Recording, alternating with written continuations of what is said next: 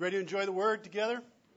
It's part of how we worship the Lord here at the Bible Church. So if you'll grab your Bible that you brought with you today, and if you didn't bring a Bible, let us supply you with one so that you will have a Bible. Just raise your hand. Let's let's head for the book of First Peter and chapter two, church family.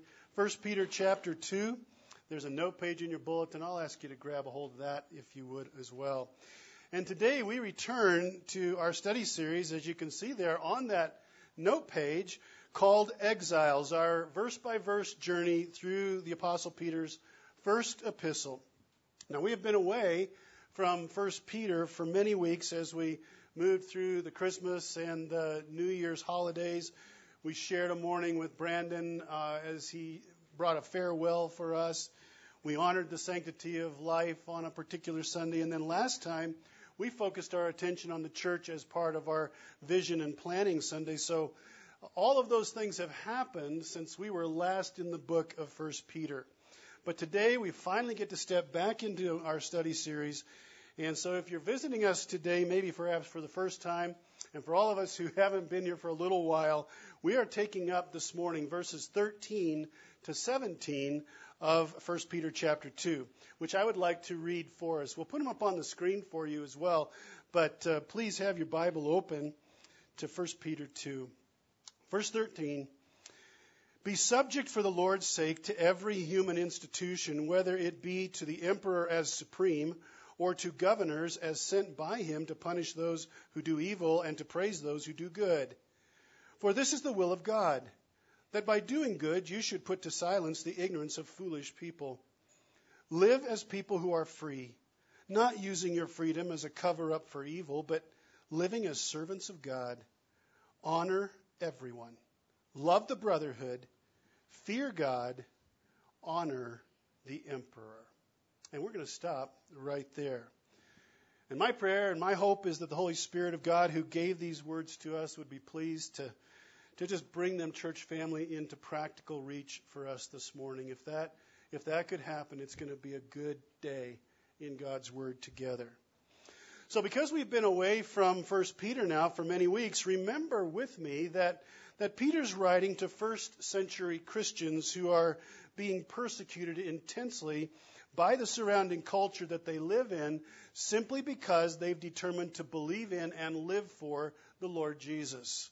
They're living as, as spiritual exiles, and therefore the title, even as they live in the towns and villages that they've, they've grown up in and been in their whole lives it's become dangerous to be a Christian in Asia Minor in the first century. And so Peter writes to encourage these believers and to equip them and, and challenge them to stay the course and, and not cave in to the pressure of this really intense persecution.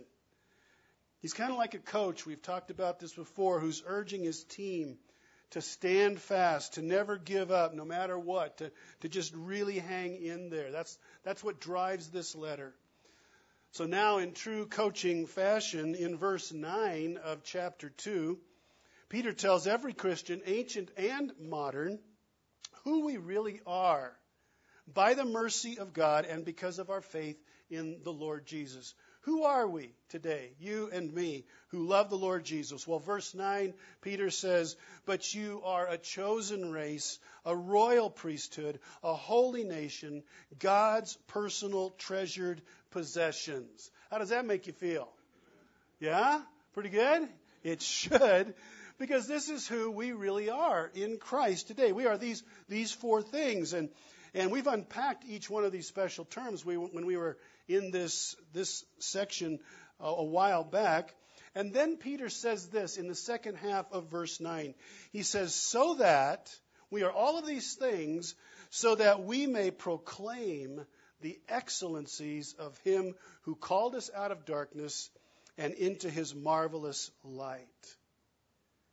We have been given the incredibly great privilege, church family, of proclaiming that God has done heroic things. That's what that word excellencies means, if you remember we were in that section. And that He is our hero. We, we have the privilege of proclaiming God is our hero. I don't know if you think of Him as your hero, but He's your hero. Through what he has done through Jesus Christ. So we proclaim the excellencies of the one who has rescued us out of spiritual darkness and brought us into the light, into the life of Jesus. That's our great privilege. That's our great uh, responsibility, says Peter, to proclaim Jesus and to proclaim the Lord, to play our part in making Jesus known to a, a hostile, spiritually dead and dying world. And so in, the, in this verse, Peter's thinking evangelism. He's thinking evangelism thoughts. Us being personally involved in, in spreading God's good news that any sinner can have a new, forgiven, personal, life changing, transforming relationship with God through faith in Jesus, that we may proclaim the excellencies of Him. Peter's thinking evangelism thoughts. Now, having said that, we might expect Peter then to give us, in these verses that follow verse 9, a, a, clear gospel presentation that we could easily memorize and then share verbally with anybody when we had the opportunity to do that. The Roman road, or maybe the four spiritual laws, or something else, that this is what Peter would give us a really neat, nifty little gospel outline that we could memorize, and then share. Because so often we think that a verbally a verbal sharing of our faith is what evangelism means. That if you're going to be in evangelism, do that at all, you're going to be talking about Jesus. It always goes in a verbal direction. But that's not where Peter goes here at all, because this isn't what Peter thinks when he thinks about evangelism, a verbal presentation. That's not where Peter's going to go with us today.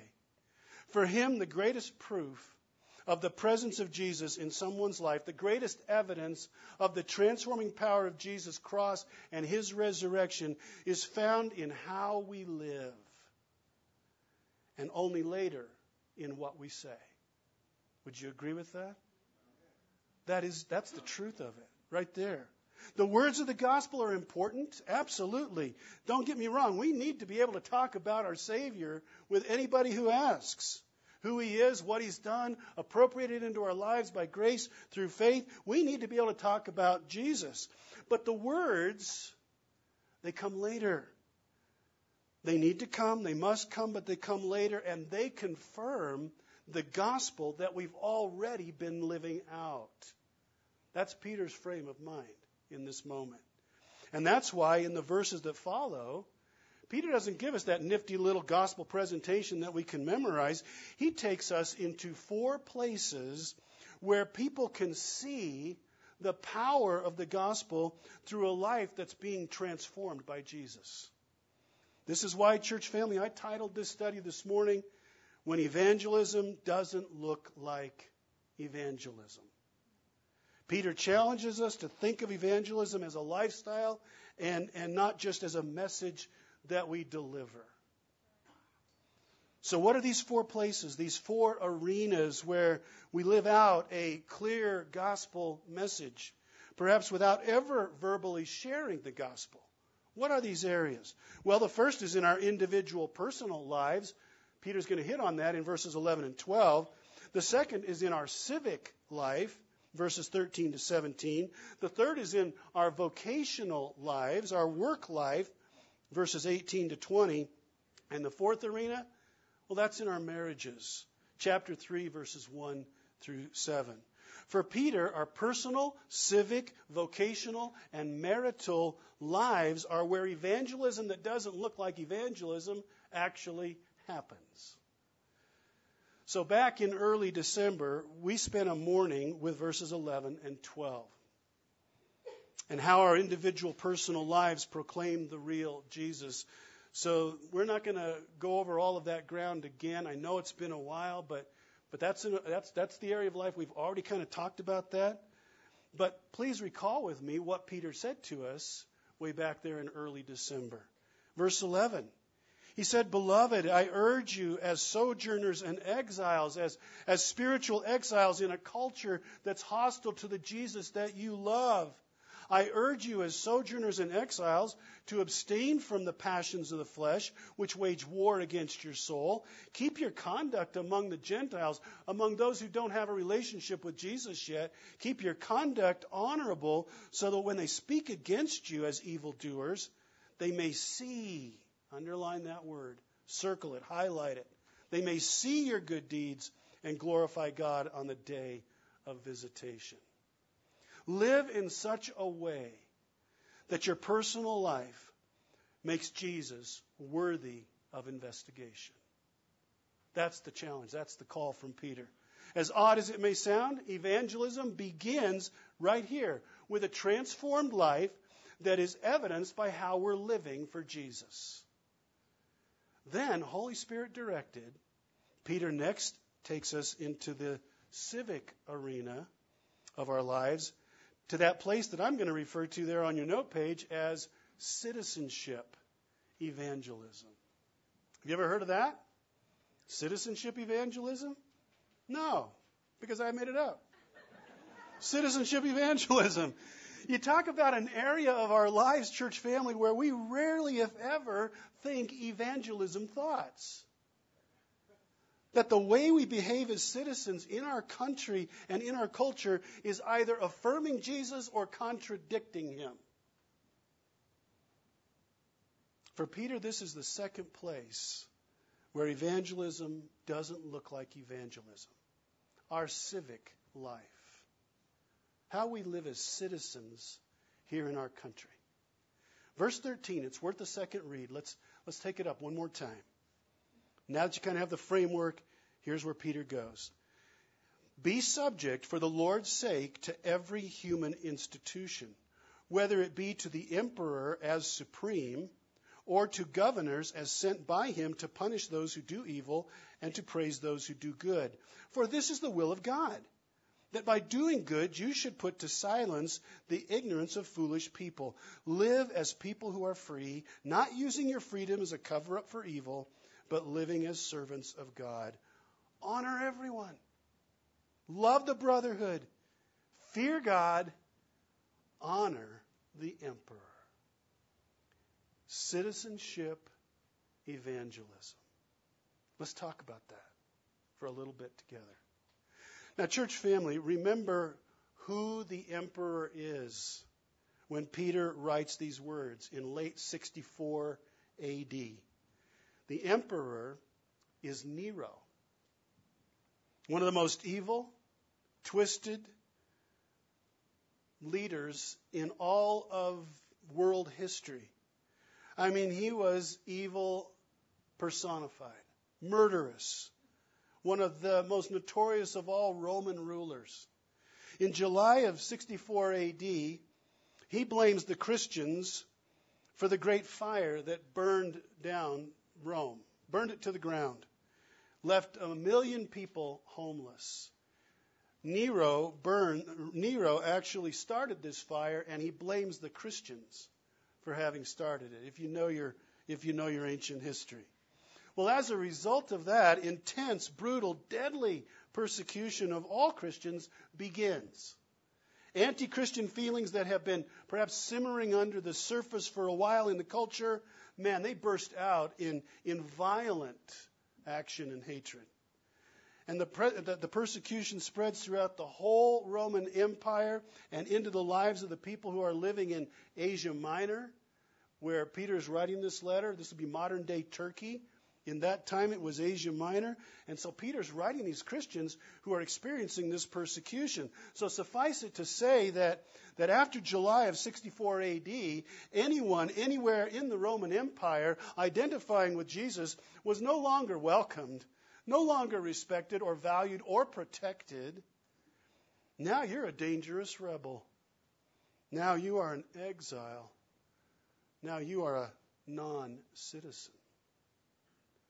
For Peter, there was only one way for these first century Christians to, to respond to this kind of climate. Only one way to prove that the emperor's charges were false and the people's perceptions of them were wrong.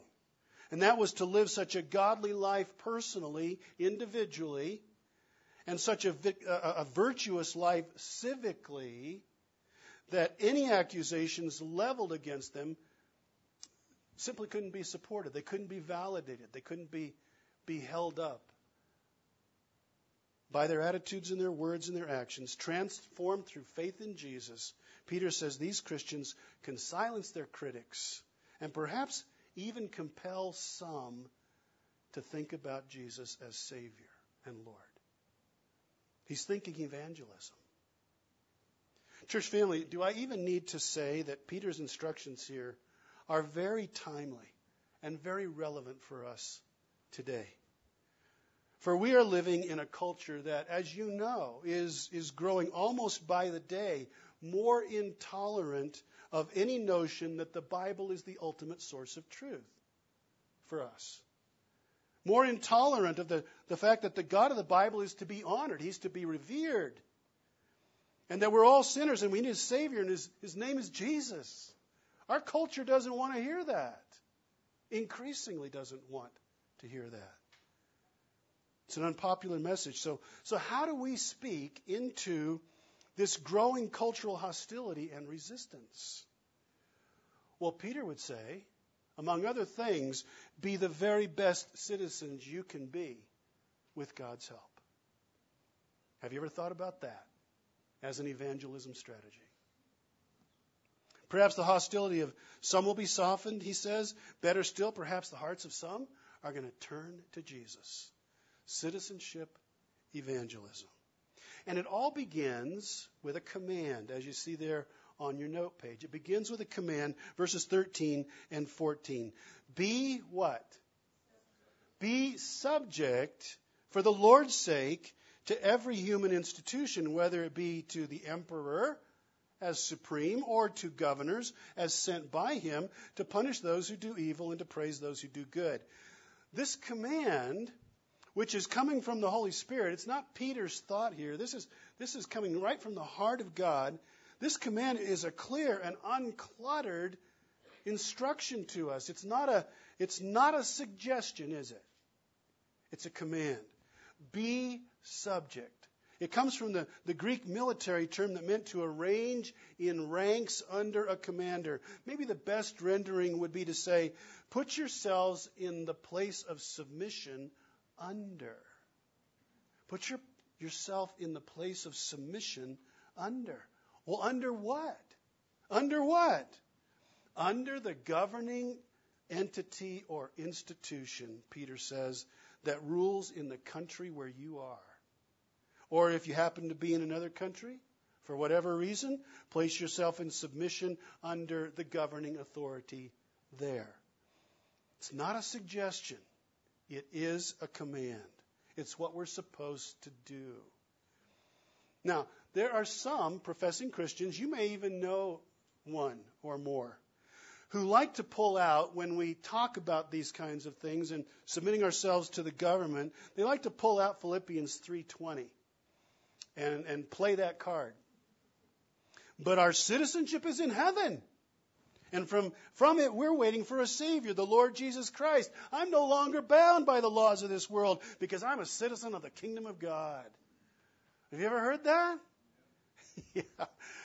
Church family, please don't be one of these card carriers. Can I just ask you not to do that? It's true, spiritually, our ultimate eternal home is with the Lord Jesus, but we still live in this world, right?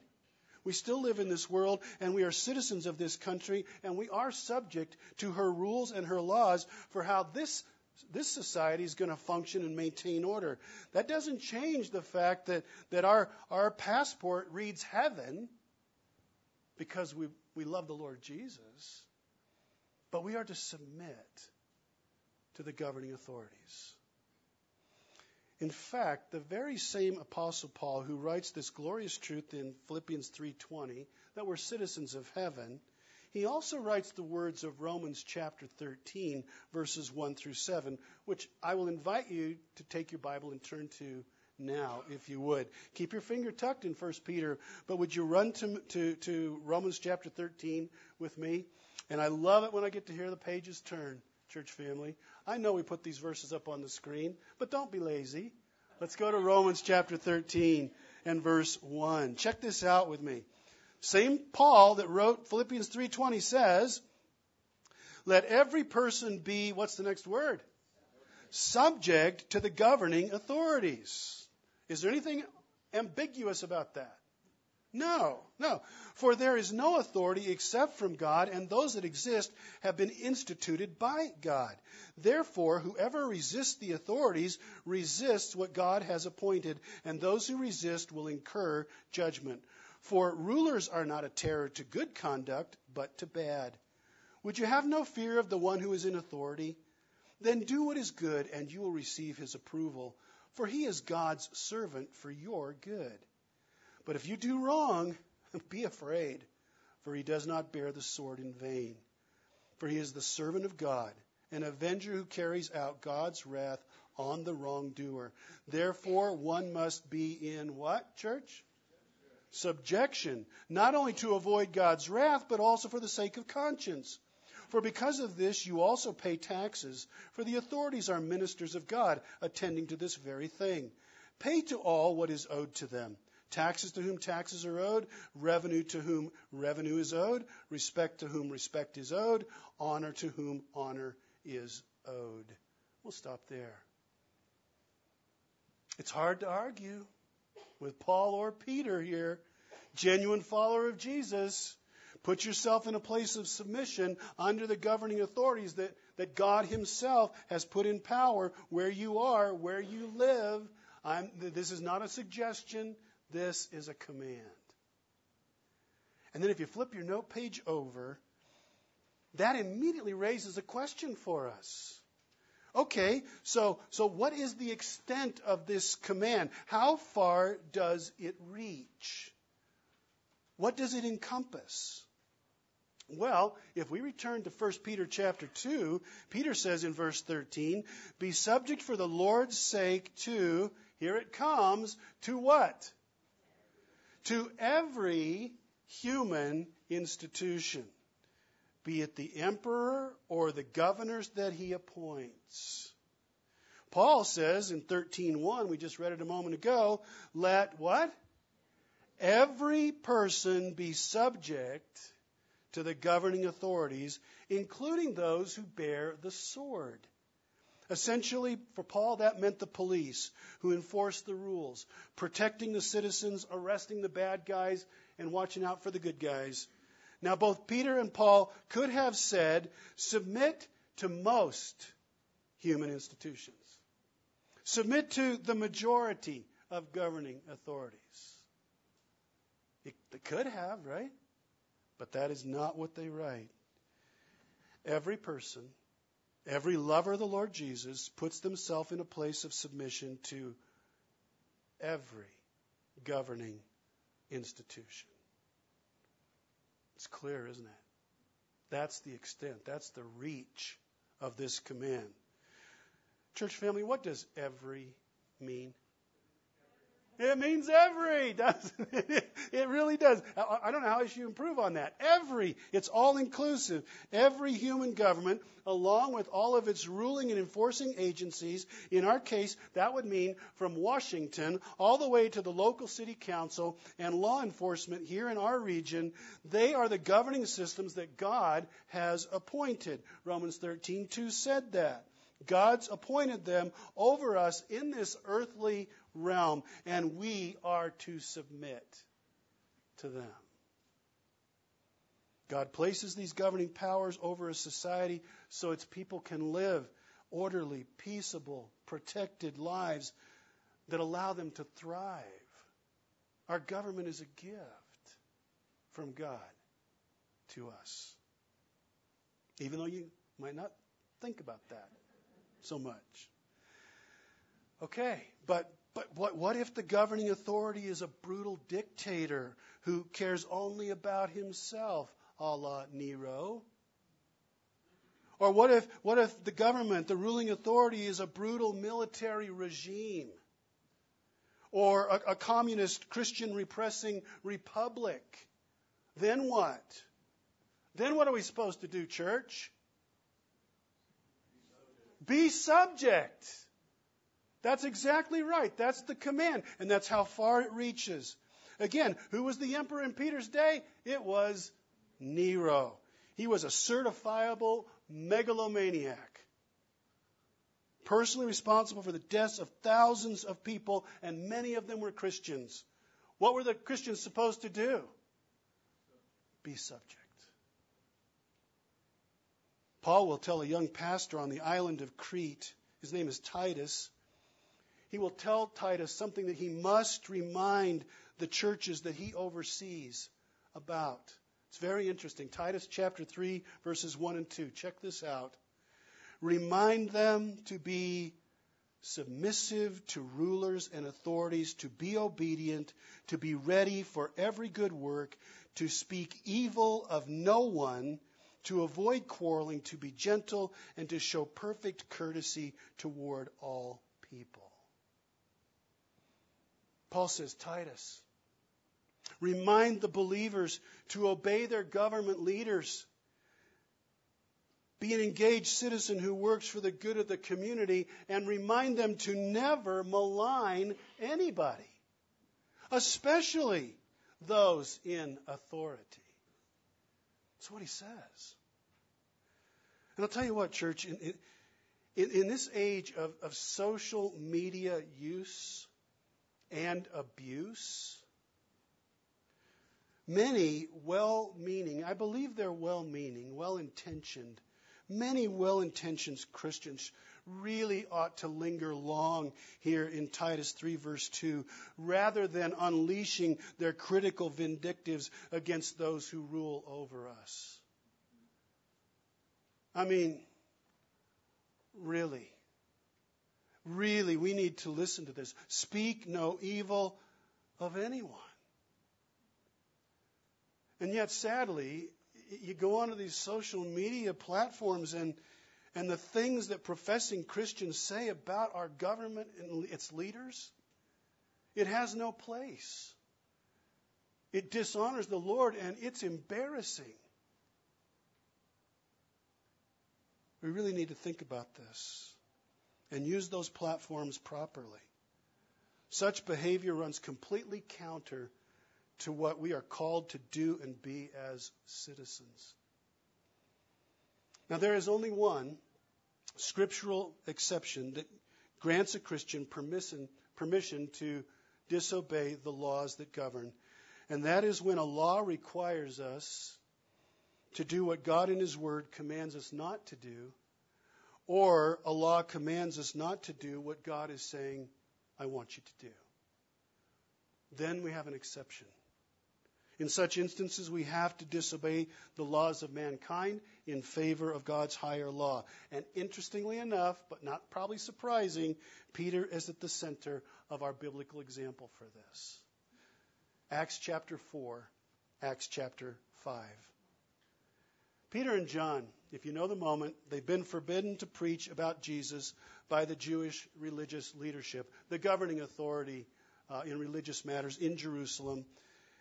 Their response to the governing authorities is really interesting. Acts chapter 4, verse 19. But Peter and John answered them, Whether it is right in the sight of God to listen to you rather than to God, you must judge, for we cannot but speak what we have seen and heard. We're not going to do what you say because God has told us in His Word, proclaim Jesus. In Acts chapter 5, verses 28 and 29, the same stance. The high priest said, We strictly charged you not to teach in Jesus' name, yet here you have filled Jerusalem with your teaching. But Peter and the apostles answered, We must obey God rather than men. It's clear, isn't it? When the government orders us to do the opposite of what God in His Word commands us to do, we have no choice but to disobey the government. And then, and then, church, listen very carefully, and then we comply with whatever the government may require as a punishment for disobeying their laws. Did you hear that? So, even in the midst of disobeying an authority because God has told us something else to do, there is submission to the authority and the consequences that it may impose for, for disobeying its laws. And this is what Peter and John did. We must obey God rather than you. Interesting, too, this is what the Apostle Paul does. He knew that to preach Jesus meant persecution and arrest for him. He knew that because the authorities said, don't, don't preach Jesus. Well, he preaches Jesus. But the interesting thing is, Paul never resisted arrest. He never resisted. Imprisoned numerous times, put in stocks, in chains, beaten with rods three times, five times 39 lashes. He never resisted the consequences of obeying God. He submitted to the authorities for those consequences. Now, on your note page, you will see in the middle of that note page there, uh, in blue, are you with me there? In the middle of the page, there's a website address in blue for Open Doors USA. Church family, I would just strongly encourage you, if you get a chance, go to this website and read a letter recently written by a Chinese house, house church pastor who anticipated his imminent arrest. His name is Wang Yi, and uh, he asked his associates to release this letter if he went missing for more than 48 hours. Well, he was arrested on December the 13th for his leadership of the house church in a China, Chinese city.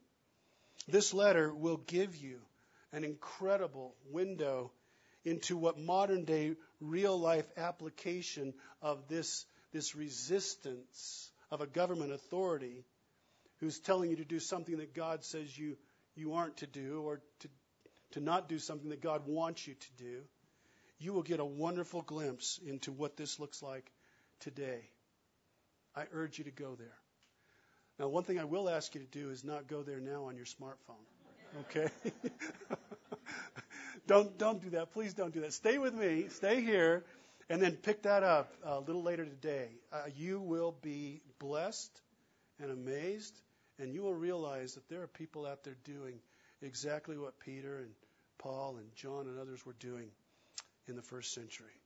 Well, it's one thing to, someone might say, it's one thing if the government commands you to do something the Bible commands you not to do, or vice versa, and then you do what God says and you take the consequences for that. It's one thing for that to happen.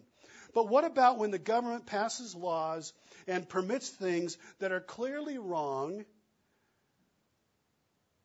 don't you defy the government and oppose that, even if you're not being forced to disobey God personally? Don't you resist that? I mean, certainly, our, our government makes laws and permits things that we believe are in direct opposition to God's Word, right? That contradict His values and, and what He has written in His Word. Now, do you think that the Roman government in Peter's day did things that Christians knew to be wrong? Of course they did. There were a whole long list of things, like the murder of infant females, terrible abuse of women, human slaughter as entertainment in the Colosseum, the whole practice of slavery, and on and on and on. Peter says, in all of those places where the government is doing wrong things, what are you supposed to do? Be subject. Be subject. Be subject. In fact, church family, if we want to understand the true extent that our submission to the governing authorities goes, our best example of how to do that is to look to Jesus. Jesus, when he was on earth, was, was murdered by the coming together of two governing authorities, the Jewish ruling body and the Roman government. He lived under their unjust and unrighteous rule his entire life. And yet he never attacked the government. Not one time. He, led a, he never led a protest against their policies or, the, or their laws. He, he never led or participated in an act of civil disobedience. He never led a demonstration against Roman abuses. He never led a march against the sin of the Jewish leadership. He didn't fight back when they murdered John the Baptist. He never even resisted when they violated their own judicial laws at his arrest, his trial, and at his eventual execution. he spoke only about the kingdom of God. He called sinners to repent, come to him, enter his kingdom. He even did that when he's hanging from the cross. And he simply kept entrusting himself to the God who put those authorities in place for that time and for that purpose. He subjected himself to the ruling authorities. Even as he says, I could call down right now legions of angels to defend me if I wanted to.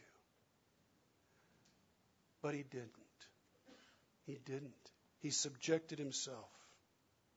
In fact, there is a most interesting scene that unfolds when Jesus is being arrested in the Garden of Gethsemane. At a certain moment, if you know this, this, this, this moment from Scripture, the arresting mob, which is the governing authority in that moment, they rush into the garden, and Peter, surprise, Peter steps forward, grabs a sword, and tries to split the skull of one of the men that's in this mob. I mean, he genuinely tries to do this, but Peter's a fisherman. He's not a, he's not a soldier, and so he misses, doesn't he? And he doesn't split the skull, he just barely grazes the head of this guy and cuts off his ear. This is all in Matthew chapter 26. Now, if ever there was a just cause and a right time to rebel against the governing authorities, you'd think it would be in this moment, right? In this moment, the Son of God is about to be arrested and to be killed. Were the authorities making evil choices motivated by jealous, jealous, wicked intent? Yes. What were they going to do to Jesus? Well, they were going to murder him. They were going to murder the one who was totally innocent. They were going to kill the Messiah. Do you think that was a just cause to defend? Did Jesus want his followers to fight for him in that moment? No, he recognized that the powers that be were ordained by God, and he simply says to Peter, after Peter misses splitting this guy's skull, he says to Peter a very revealing statement. He says, Peter, if you live by the sword, you will what? You're going to die by the sword. Now, I'll tell you what he wasn't saying. He wasn't saying, Peter, if you swing that sword again, somebody's going to swing back, and I'm guessing that their sword skills are better than yours. You're going to die. That's not what Jesus says. He was saying, Peter, you take a life, you murder someone here tonight, and I will affirm the right of the government to take your life as the proper extension of their civil authority. You can't murder, even for a just cause. You cannot take the law into your own hands. You will die. That's what Jesus was saying. The ruling authorities in that moment were in place by God's appointment. We read that in Romans 13:2. And Jesus went to the cross without resistance, knowing that he would be unjustly murdered. He, he better than anyone else, anyone else, understood the extent to which our submission to the governing authorities goes. And why? Why, church? What's the motive that drives us to this kind of, of submissive behavior as a follower of Jesus? Why do we do this? Well, Peter tells us in verse 15 For this is what? That's the will of God. This is the will of God. That by doing good, you should put to, sh- to silence the ignorance of foolish people. The Holy Spirit here gives us two motivations. First, submission to the government and its offices and agencies is God's will. Now, you and I both know, if we've been Christians for very long, there are times in our life when we really don't know what God's will is in a, in a given moment or a, a specific situation. But, church family, this is not one of those times. We know exactly what God's will is for us as it relates to our submission to the government. We are to obey the government and not to defy it. If we disobey the laws of our land, we dishonor God because those authorities were appointed by him. Are you with me? That's what he says.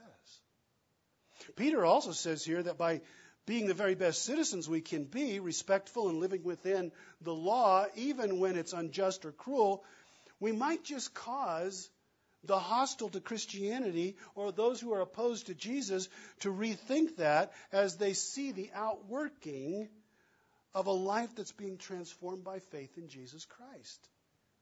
It becomes evangelism again. That by doing good, you should put to silence the ignorance of foolish people. Now, Peter is not being derogatory here and putting down those who don't follow Jesus yet.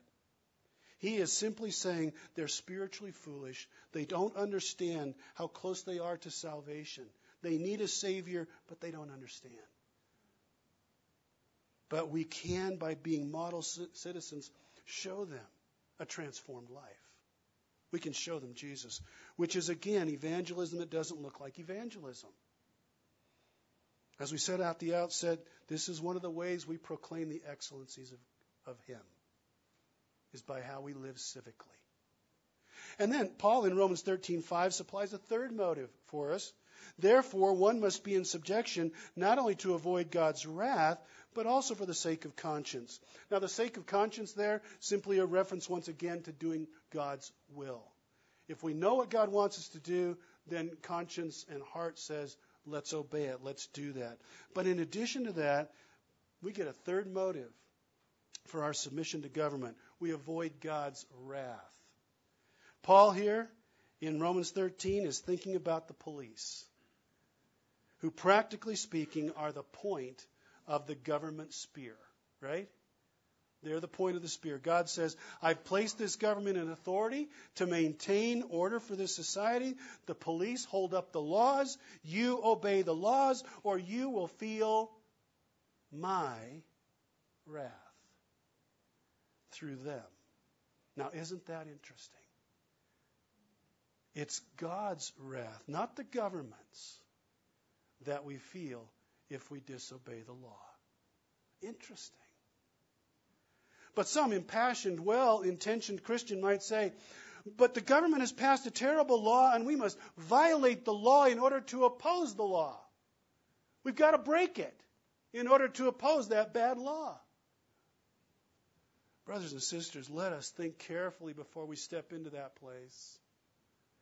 Unless our disobedience comes under that one exception that we noted, then we're adopting a, an ends justifies the means methodology. There's a bad law, and so we got to break the law in order to change that bad law.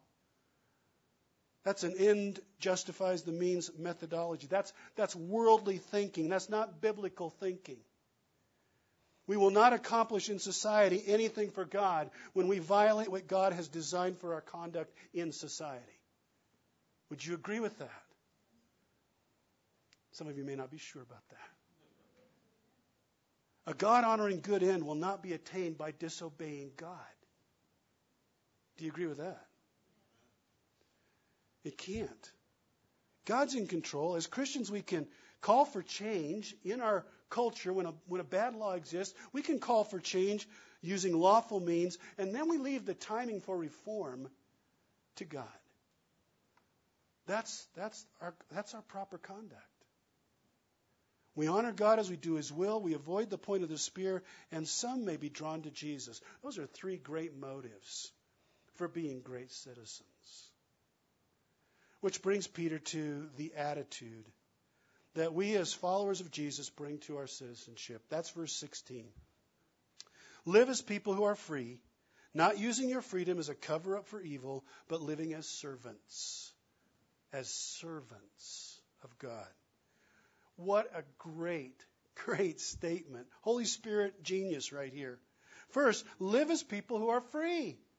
Are you free today? Brother, sister in Jesus, are you free?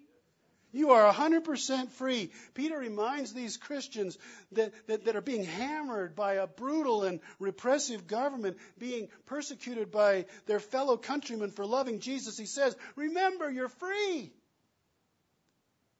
And he's saying, You're no longer just of this earth. You are citizens of heaven, but you're free from Satan's tyranny, and you're free from condemnation, and you're free from sin's penalty and from the grave's power, and you're free from fear of what men might do or what death could bring. You're free. But he says, don't use your freedom as a cover up for evil, but live as servants of God. Christian, let this be your attitude as you live in your hostile to Jesus culture. You're God's servant in this time and in this place. That's your attitude. Just because we're citizens of heaven doesn't mean we can blow off our submission to earthly authorities. In fact, it's just the opposite. We serve our government, we do all we can to promote its proper functioning. Well, what might that mean? Well, it certainly means we pay our taxes, doesn't it? Romans 13 says we, we pay our taxes and we pay all of our taxes, right? Right? Okay, great. We, we do that because Romans 13, 6 and 7 says we do that. We, we, we, if, if we don't do that, we dishonor God. It's a God thing when we don't pay our taxes. We vote because we can, right? There's many who can't. But we have a government that, that expects us to vote. So we vote. We pray for our government as servants of it. The Apostle Paul writes this in 1 Timothy 2 1. First of all, then I urge that supplications, prayers, intercession, and thanksgiving be made for all people. And then, very interestingly, who does he pick out? For kings and all who are in high positions, that we may lead a peaceful and quiet life, godly and dignified in every way. This is good and it is pleasing in the sight of God our Savior. As Christians, we must never be bashing our leaders. We already talked about that because how can we be praying for our leaders and they're good as we are commanded to do if we're tearing them down and mocking them and bashing them on a social media platform? How can we possibly be praying for them? Not possible. Servants of God. What does that mean? Well, perhaps that means we, we serve in the military as an extension of godly citizenship. If the Lord calls us into that, that's how it looks. We, we, we, we're part of the military. Or in some other public office or agency, or maybe a local school board or a city council, or as a sheriff or a first responder or a community volunteer. I mean, it, it can look like a lot of different things. All these arenas desperately need servant citizens. And we're called to be that. As followers of Jesus, Peter calls us to use our spiritual freedom to good earthly ends. Not as a license for rebellion, but as a mandate to serve. That's our attitude. So, citizenship evangelism. Peter has given us a command. He's told us how far it reaches, what the motives are, and what our attitude is to be. Then he wraps it all up in one moment with one sentence. We'll call it the bottom line. Verse 17 Honor everyone, love the brotherhood, fear God, and once again, oh yeah, honor the emperor. IBC family, here's our citizenship theology in a single sentence. Four dimensions of our life. Honor everyone. What does everyone mean? Everyone. All are image bearers of God. We talked about a, a few, few Sundays ago about the, the unborn. They bear the image of God, so we seek to protect them. We're all image bearers. All deserve honor if we're citizens of God. And in this, in this land, that means without respect to, to color or race or education or economic station or physical ability, whether the king or the slave, it doesn't matter. We honor everyone. That's what great citizens do. Can you imagine a society where that was a belief held by all the citizens? We honor each other. Peter says, Christians, you be those citizens. Love the brotherhood. Who are the brotherhood? We are that, right? So we're, we're to love each other. Love the brotherhood. Jesus said, This is how the world's going to know you belong to me if you love one another. And out of that love for each other, there's this unity that the community that you're a part of cannot miss. Fear God. Of course we fear God. We revere Him. we obey what he says. And he's told us what biblical citizenship looks like, so we do that. We revere God. We're going to trust God and we're going to honor the emperor even when the emperor is Nero. Honor the emperor. And with that statement, we're going right back up to verse 13 again, aren't we? Because that's where it all started. Be subject for the Lord's sake to every human institution. In Romans 13:1, let every person be subject to the governing authorities. We're right back where we started. Citizenship evangelism. Evangelism that doesn't look like evangelism. But it truly is. May we, church family, may we be the best citizens that Idlewild has. May we be that. Who knows? Someone may be drawn by virtue of our citizenship to hear about the King who is above all kings because they've been watching us be good citizens. Let's pray together. Well, Heavenly Father, you have not minced words today, and you never do, but certainly today you've been crystal clear with us. You've told us what we are to do. You've told us how far the reach of this command goes. You have given us our motive and laid before us the attitude that we're supposed to have. Thank you for the gift of your word today and the challenge to think about being great citizens of a great country. To the end that you'd be glorified, help us to live out these truths, not just be hearers of them, but doers of them, to the end that some might be saved and you be glorified. We'll say thanks in Jesus' strong name. And all God's citizens said, Amen.